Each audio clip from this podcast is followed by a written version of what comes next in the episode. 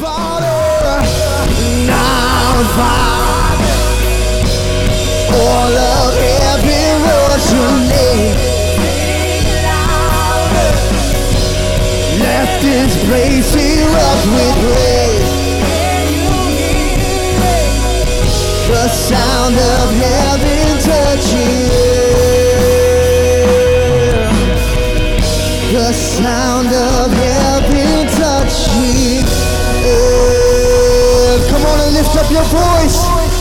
Come on, church.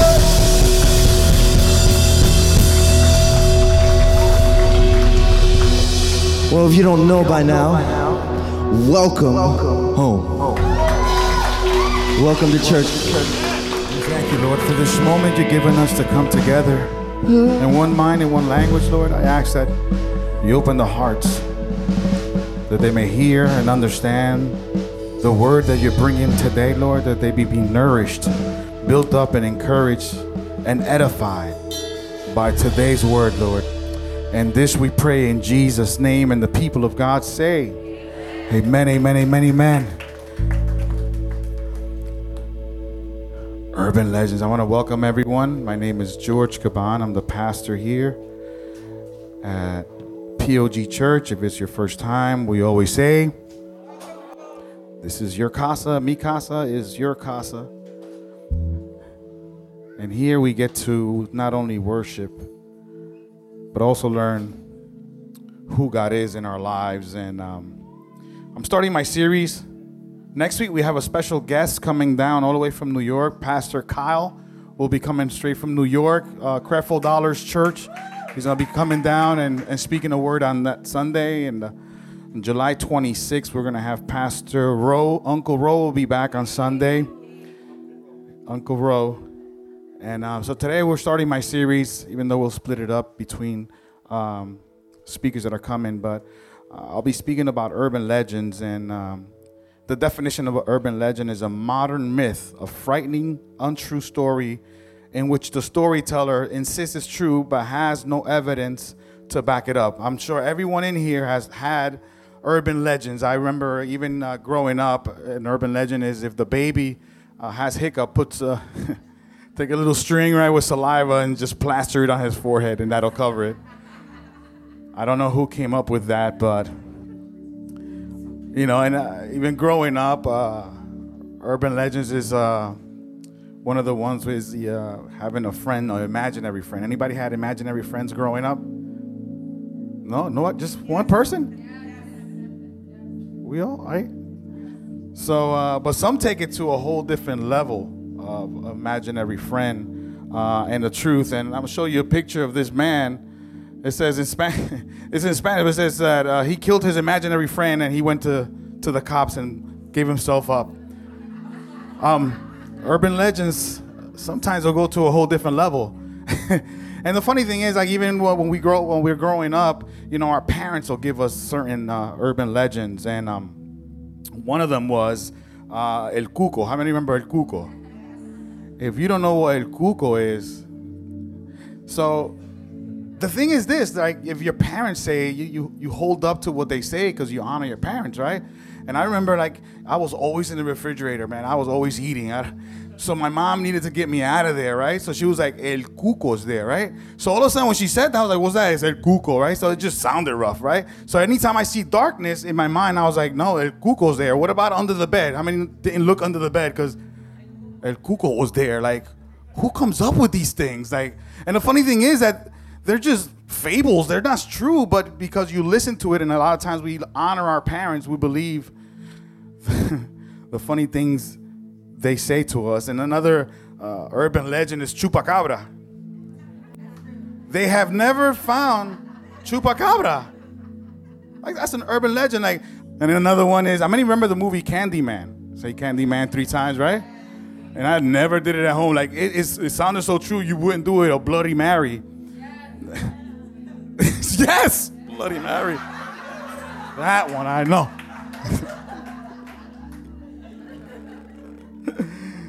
and uh, urban legends are myths that are not based on truth.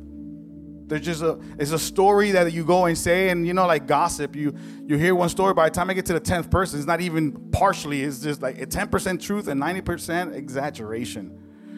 And uh, and I'm gonna be speaking about urban legends because sometimes you know we believe certain things in church, and because it's coming from a pastor, we take it for face value, but we never really find out if it's really true or it's just a story. And today I'm to be speaking about one of them. It's called judgment. Everybody say judgment. And now, recently, with the whole um, same-sex marriage, and so now everybody's like, the judgment is going to come uh, of God is going to come in America. That is it. This is it, it's over. We're done. But we got to understand that the judgment of God was taking place a while ago. And so a lot of times they say this, and because you don't know, and you you put value to the person that's saying it, you take it for face value. And remember that urban legends are made to put fear in your heart. And if when it's not eh, when it's not directly out of the scriptures, then when fear sets in, then we have a notion of who God is. And for the most part, me growing up, my notion of God is like I could. I used to say I couldn't go to a church because the walls were gonna fall down. Do I have any people in here? I, I said, no, I can't go to church. I, like I knew, my conscience knew that I was so bad that I wouldn't go. I, I couldn't. I was like, I can't be in church. I'm a hypocrite. I've done so much bad things. And see, the thing is that nobody ever told me the good news. Everybody was telling me the wrath of God. And I remember, you know, uh, even growing up, my mom was like, "Don't watch what you're doing. Papa Dios gonna get you." So now. I have my mom saying, Papa Dios gonna get you. Then I was going to church and saying, Hey, the wrath of God. So now this is me running from God because nobody ever told me the truth of, of who, who God is and what Jesus did. My notion of God for many years in my life was he was in the cross, dead. It was like he was dead. Nobody told me that he resurrected and that he's alive, that he's sitting in the right hand of the Father. Nobody told me that. I just, my notion was that's what it was. And if you do something wrong, God's gonna get you. So all along in my life, when something bad happened, guess who I blamed? I blame God because the urban legend said that if you do something wrong, God's gonna get you. But nobody ever said that the devil comes to steal, kill, and destroy, and that's, he's the one behind all that. So my notion of God was an urban legend was that God was after me, and my and when I thought of God, I thought of him in his in his big chair with a belt. Real Puerto Rican, right? With a belt. Con correa, you know what I'm talking about, right? So every time I did something wrong, I was like, man, God's gonna get me. And that was my notion of God. So I was running from God for many years because the urban legend said that when you do something wrong, God, God's gonna get you. So today I want to break down some of those myths and understand that the judgment of, of God already fell 2,000 years ago. And I'm not just gonna tell you a story, we're gonna go to the Bible because the Bible is the final answer. Jesus says, I am the way, the truth, and life. No one goes to the Father except through right? So let's go to the first. Um, I want to talk about what what uh, um, judgment is. Judgment is misfortune and calamity viewed as a divine punishment. That's what judgment is. And so we're going to go into Zechariah 389. And the reason I'm going to Zechariah is that the Old Testament is there for a purpose, and the purpose is to point to Jesus Christ. And again, I could tell you one thing and it's my words, but when we go to the word and God says that his word is the ultimate word. And in this teaching that I'm bringing today, if you're writing down notes, you want to you want to write down these notes because the next time someone says the judgment of God is coming, I'm going to give you the arsenal so that you can break down that urban legend that person has in their minds. Because the Bible says that go ye and make disciples of all nations, disciples as students of the word of God.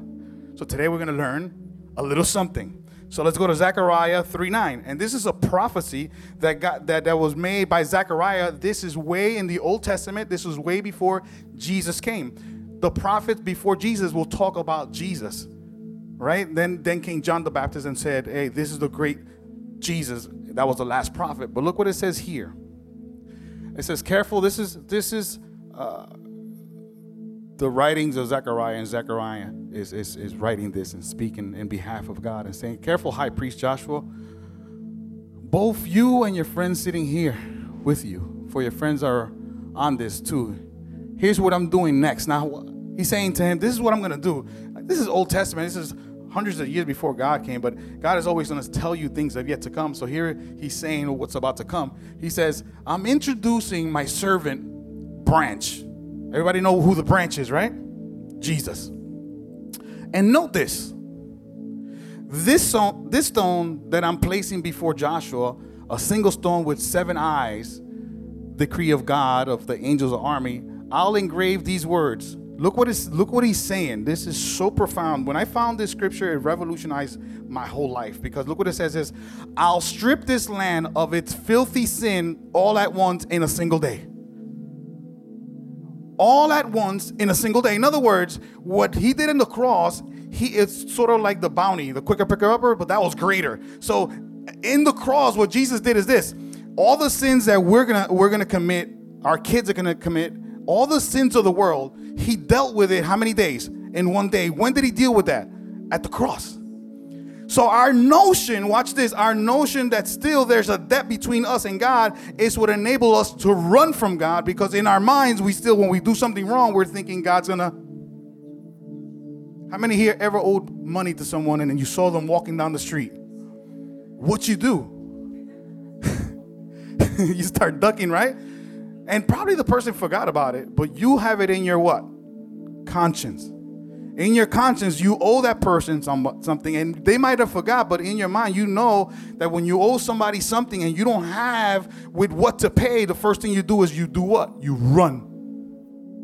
So many people have this urban legend that every time we do something wrong, that we can't go before God. So what we do is we keep running from God because the urban legend says that the minute you do something wrong, you're alienated. Either this, I want you to understand this either at the cross, Jesus did it all, or if not, we're in trouble. Because if salvation was based on you doing good, that is bad. Because a lot of people, even unself righteous people, will be like, no, I'm good. And did you know that worry is a sin? Do you know that paying your bills on time is a sin? The Bible said, let no debt remain outstanding except the, the continuing love to love one another. So having debt that you never paid is a sin. So we always look at sin as this big thing, but sin could be as small as not loving your neighbor. right? So if it was based on us, how many would agree? We, we're in trouble. We, we, we could do maybe seven of the commandments or six of them, but the other ones, we got issues. Like some people have issues forgiving other people.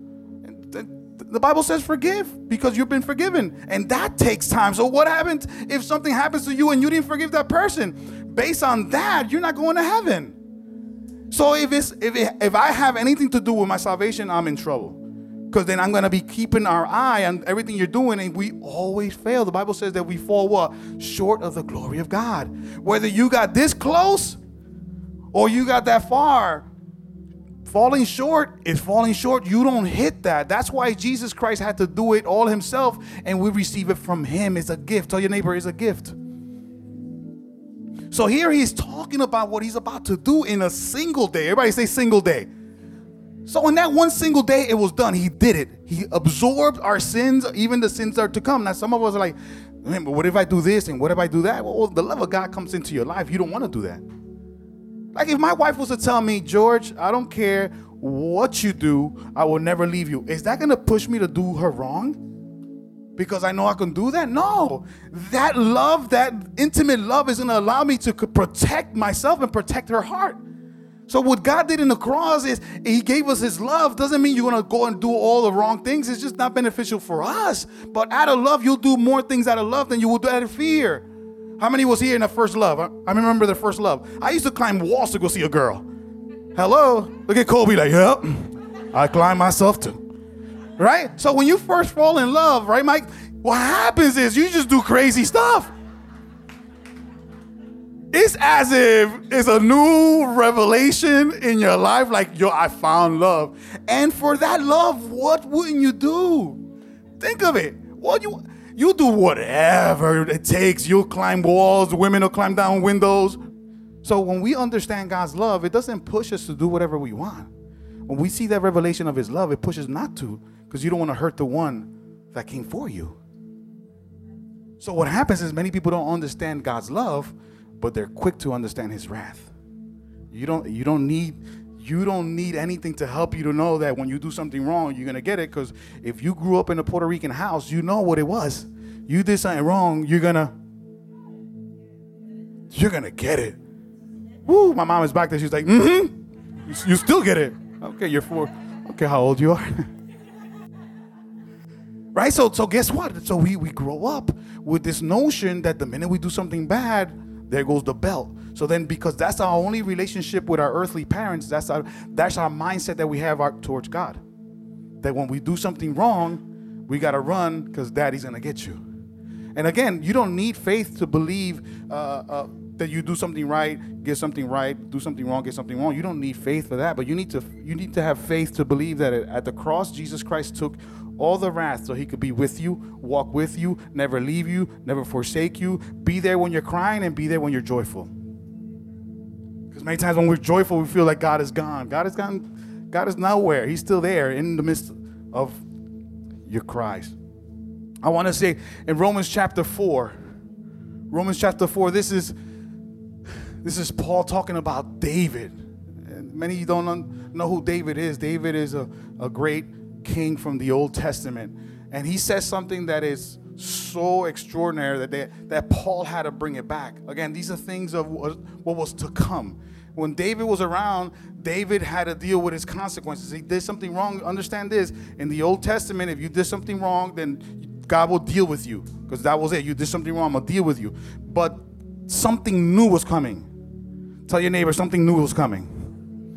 So we're going to talk about what that new thing, that new relationship, that new mindset, that new thing that allows us to come on a Sunday and raise our hands up and worship God and feel God like never before because of something that happened at the cross. Now look at what it says in Romans chapter 4.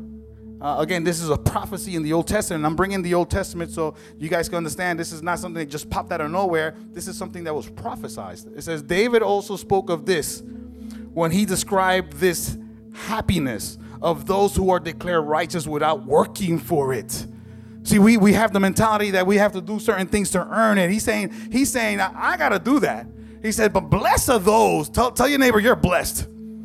Blessed are those that don't have to what? Work for it. There's nothing that you can do to get closer to God. There is no uh, righteous uh, platinum, silver, gold. There's just righteousness. We all stand, whether I have a microphone, whether you're sitting, we all stand before God righteous because of what Jesus did.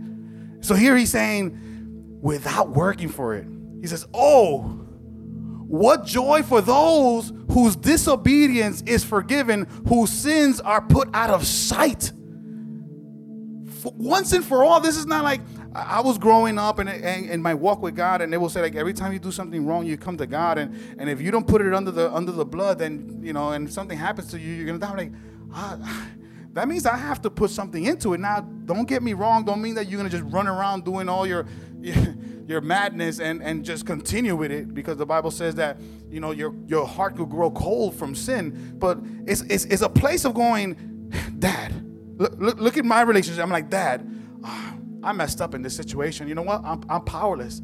I, I, I, need I need you to help me out on this situation. The Bible says that, that the Spirit will tell you all things. So my relationship with God, when I do something wrong, it's not running from Him. It's like, oh Father, forgive me, because you just turn around and keep doing it. It's like I need wisdom. How many know that every problem in our life is a wisdom problem? All you need to do is how to get out of it.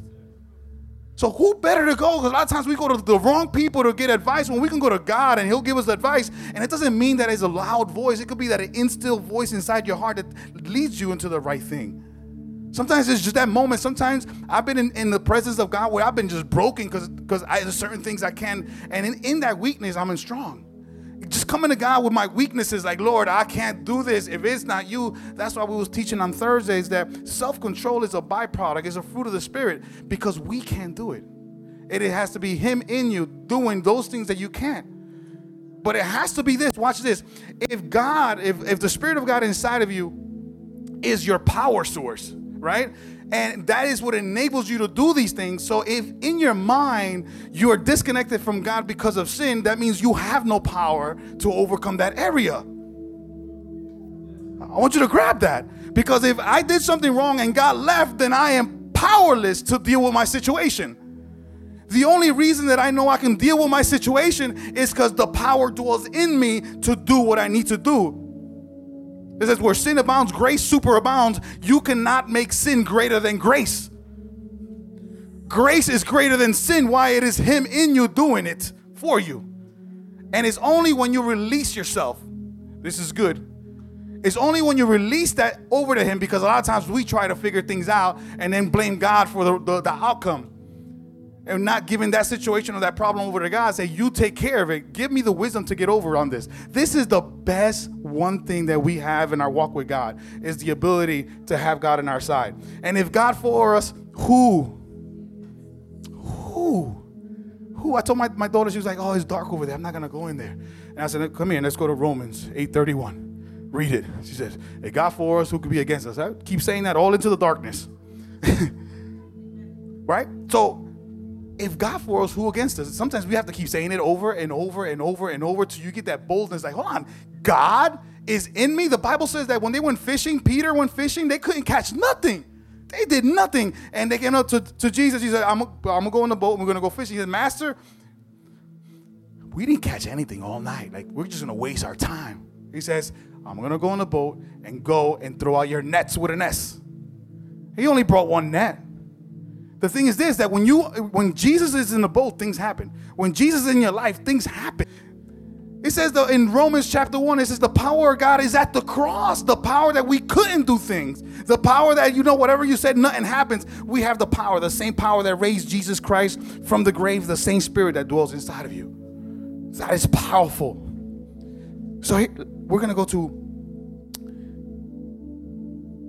Let's go to John chapter 12. Think it's the voice edition. So here is Jesus, and his disciples don't understand what's going on. They, they, they hung out with him, but they didn't believe him. He did all these miracles, and even after Jesus resurrected, they said now they believe. That was three and a half years later. So, mind you, if they were walking with Jesus and it was hard to believe what he was about to do, I'm sure it is pretty hard for us to get it ourselves because we didn't walk with him. Let's go to John.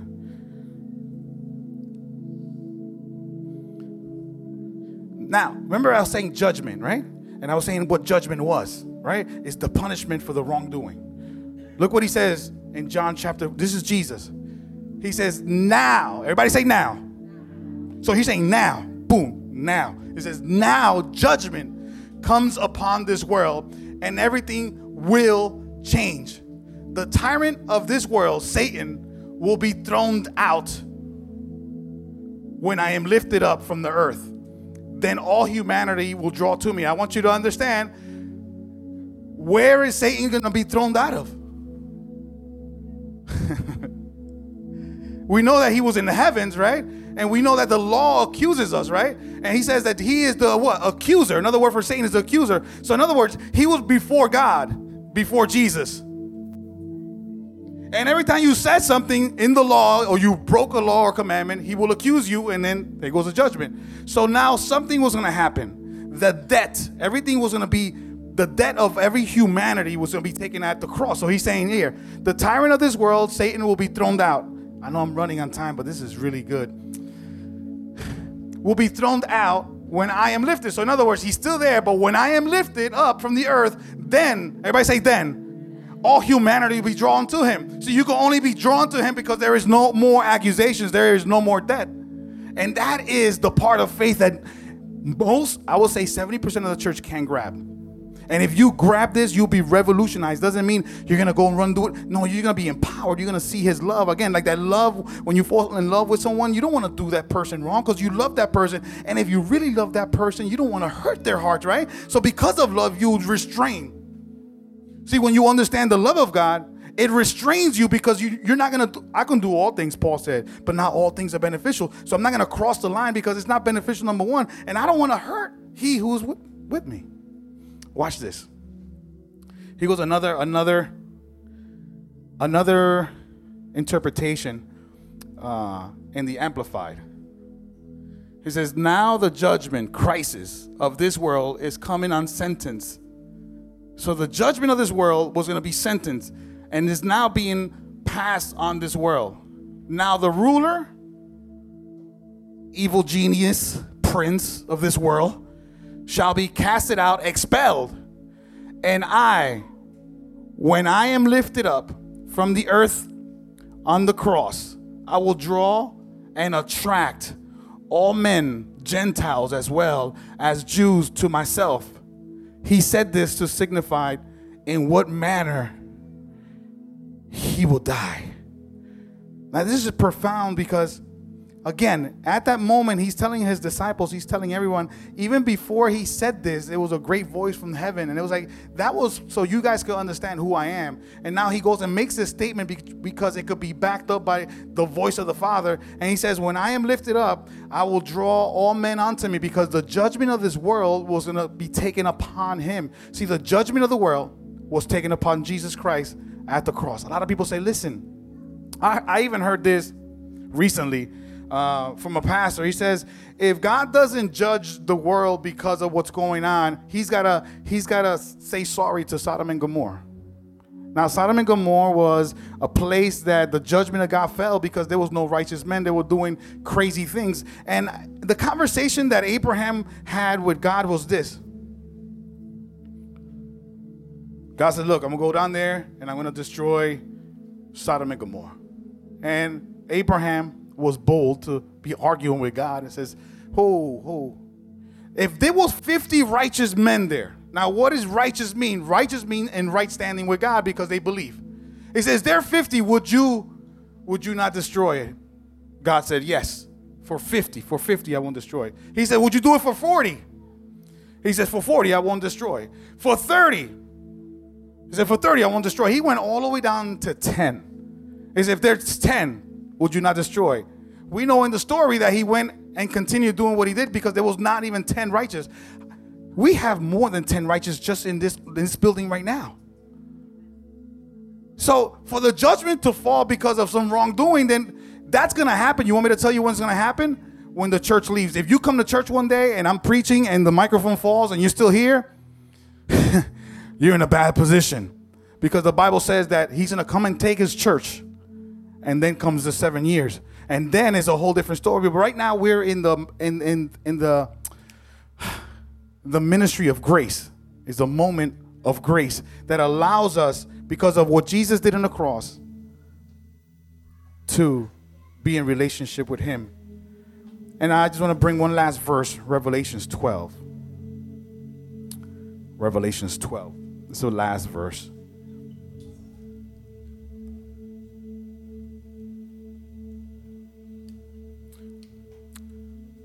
Now, this is revelation. This is something that happened. It's something that's being revealed. And here we see the whole thing of Jesus Christ at the cross. It says, Then I heard a great voice in heaven. It says, Now the salvation and the power and the kingdom of our God and the authority of his anointed one has come.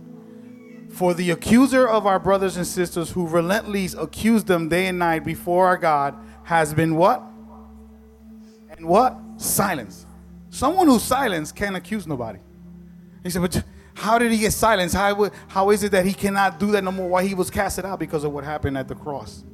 But urban legends has taught us differently on how we see God and how we see the cross and how we see our relationship with God and how we see our walk with God. The most beautiful thing that is this is all by faith. There's nothing you can do, you can add it. It's, it's not your attendance in church. You know, so everybody's all stirred up because oh now it's a same-sex marriage and all that. You know, to me is this. I say this: sin is sin. We all sin differently. We can't point out one greater than the other. At the end of the day, it's them and God. All we can show is the love of God and let God transform them. There's nobody in here going to transform anybody because what they're battling is that, but you might be battling something else. At the end, we all fall short. And if you want to talk about the wrath of God, look at this. Look at how God is and, so awesome that you would figure the man at the cross, the murderer, right? Now we know that he was a murderer. He even said it himself, I'm a murderer. He was killing. Now Jesus was with the Father in heaven. He was killing the beings that he created. Because the Bible says that in the beginning, when he was creating mankind, it says, it is good for us to man mankind. They made mankind, they created mankind, and here he is right next to him, the first one, a murderer. He was killing people. Let's talk about what is that? He was killing people. But there's something that he allowed him to look to the side and he saw Jesus and who he was. And he said to him something radical. He says, Could you remember me? Could, could you remember me? He opened his heart and, and humbled himself and realized how he stood before God. He says, hey, hey, hey, could you just remember me when you go down there? I know I've been a mess. And I, mean, I haven't been the best in my in my life, but could you remember me? It was something that happened to that man. He opened his heart and said, "You know what? I'm a mess, but could you remember me? And sometimes we are at that place that we're like, we're just a mess and we keep running around with our pride, but sometimes we just got to get to the point where we're like, could you remember me? Could you remember me? And a lot of times we don't understand why everything happens in life, but we get that moment, that one moment. I want everybody to stand. There comes that one moment in time, in life, where something touches your heart like never before. You know, for so long, probably a lot of us here, because of urban legends, have, have alienated ourselves from God, and probably, may, maybe just like if God if God was with me and if God was in control, why this happened? You you might have anger in your heart because of urban legends that have been put down. And, and if those bad things happen, then you was bad before God. So now the one that could save you now is the enemy because in your mind, the urban legends that have been put in your mind have not allowed you to get close to God. To receive that free gift. There was something that was done 2,000 years ago. We wasn't even born. Yet he, he was carrying a cross. He was nailed with three nails, transformed the world and two sticks. For most of us, with a piece of uh, wood and some nails, we'll make a birdhouse. But you know what he did? He created salvation for everyone in this room. So today I just want to offer you the salvation of, of who he is and everything that he has to offer. So I want everybody to bow your heads. At the end of the day, he is the way, the truth, the life. And perhaps I just I'm perhaps you had all this time the wrong perception of who God is. Perhaps you got into that place where you want to receive everything that's yours. You just want peace. I mean, for the most part, you ask anybody, what are you looking for? They say, I want peace. If this is you and you want the peace of God that surpasses all understanding, and that somehow today you come to an understanding of God like you never before, I want me to follow me with a simple prayer. Father, I believe you sent your son to die for me. And on the third day, he resurrected. And today, he is seated in the heavenly places with you.